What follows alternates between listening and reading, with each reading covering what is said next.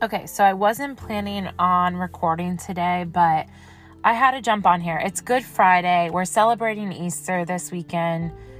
It's a big deal for my faith. This this is a not just a holiday, but a significant moment in history and in our faith and what defines our hope. And so I've just been reflecting today and I had to jump on. I'm going to make this short and sweet, but I felt like I was convicted with something and I was going to go live, but I figured I would just make this a little clip and share it out so that maybe this weekend it will also challenge you. But I so happened to be reading through the book of Matthew in the Bible, and it was crazy to me that the chapter I happened to open today was when Jesus was walking through the town and the people were laying the palms down on the ground and they were praising him and saying hosanna hosanna. And it, it's a it's a monumental time in the scriptures because it was a moment where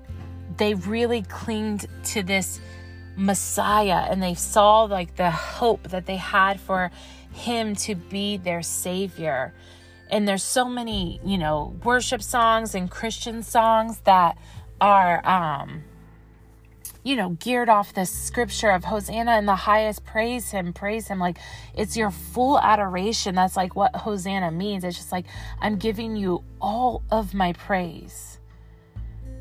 And i was reading it today and i was like wow this is crazy to me because he deserved that praise. He really was the saving hope, the Messiah, the one that they had waited for, the one who would redeem them and save them and give them that life that they were they were longing for just like he can for us.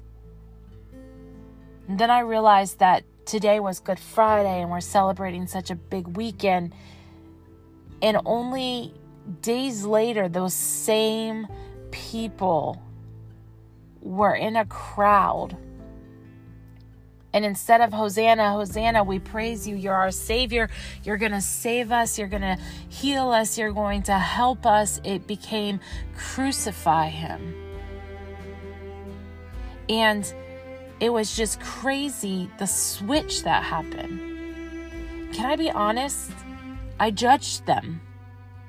I was like, how crazy that one day you can be like laying your palms down, bowing before this Messiah who's riding through town on a donkey and just giving him the praise and giving him the honor, and then days later being at the foot of the cross saying, Crucify him. I, I was so confused. And then I realized I shouldn't be so confused because every day I find myself in this flip flop of emotion, this flip flop of trust, this flip flop of praise. When things are going good, I can easily say, Hosanna, Hosanna in the highest God, you're going to save me and heal me. You give me hope. You're so worthy of my praise when that cancer diagnosis comes in, or when you don't know how you're going to pay the bills, or when your husband walks out, when you don't know if you have a job tomorrow, when you when you can't see the light, when you when you feel like circumstances are burying you alive, when you don't know what's happening. I wonder if we can't flop to that same place where we turn on Him, where we question Him, where we, we want to punish Him. Why, God? Why me? How can you do this? When our adoration turns to accusation, when our praise now becomes punishment for Him. I judged these people because I couldn't understand how it could be so different so fast. Until I called myself out and said, Jess, sometimes on a minute by minute basis, you can turn on your Heavenly Father that fast. You can go from everything's great. You are my healer. You are my hope. You are everything. And then life throws you a curveball and you start questioning him. You start doubting his his sovereignty, you start doubting his power, you start doubting his love. Maybe we don't scream, crucify him. Maybe we don't think that we're nailing him to a cross, but how many times are our actions putting him right back on a cross because we are so flippant with how we serve, with how we trust, with how we love? I thought it was weird that they did that. I judged them. I thought it, they were hypocrites. I thought, how can you be so persuaded that just a second ago you were so happy and then and now all of a sudden the, all the other crowd is crap is yelling crucify him and so you're just joining in and and blaming him too. And then I realized I'm the same way. I don't want to spend another year flip flopping. I don't want to be someone who can praise Him only in my peak and then put Him right back on the cross when I can't understand what's happening.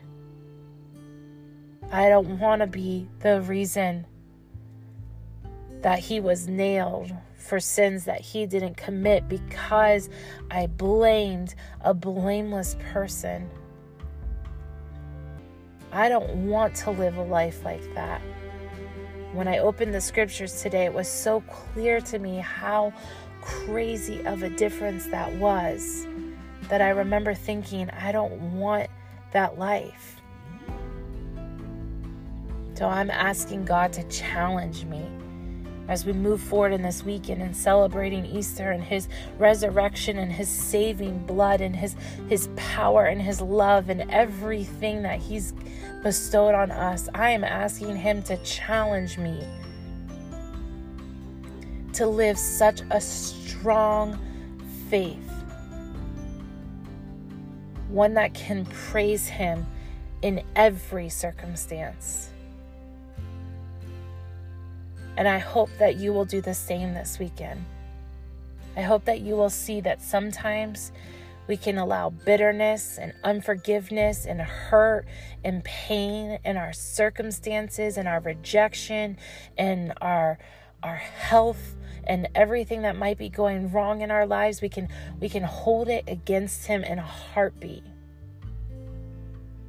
Sometimes we just want to praise him when we're in our peaks and I want to challenge you this weekend to be someone who can praise Him for just who He is. Not what He does, not what He gives, not when you're feeling good, not when things are all going great, not when circumstances are smooth, not when life is living at its best level you can praise him simply because he is the Messiah, because he is the hope of the world, because he is your heavenly father, because he is your creator, because he is the one that can forgive your your faults and to love you and to to give you mercy and grace. I want to be someone who can love him for who he is, period.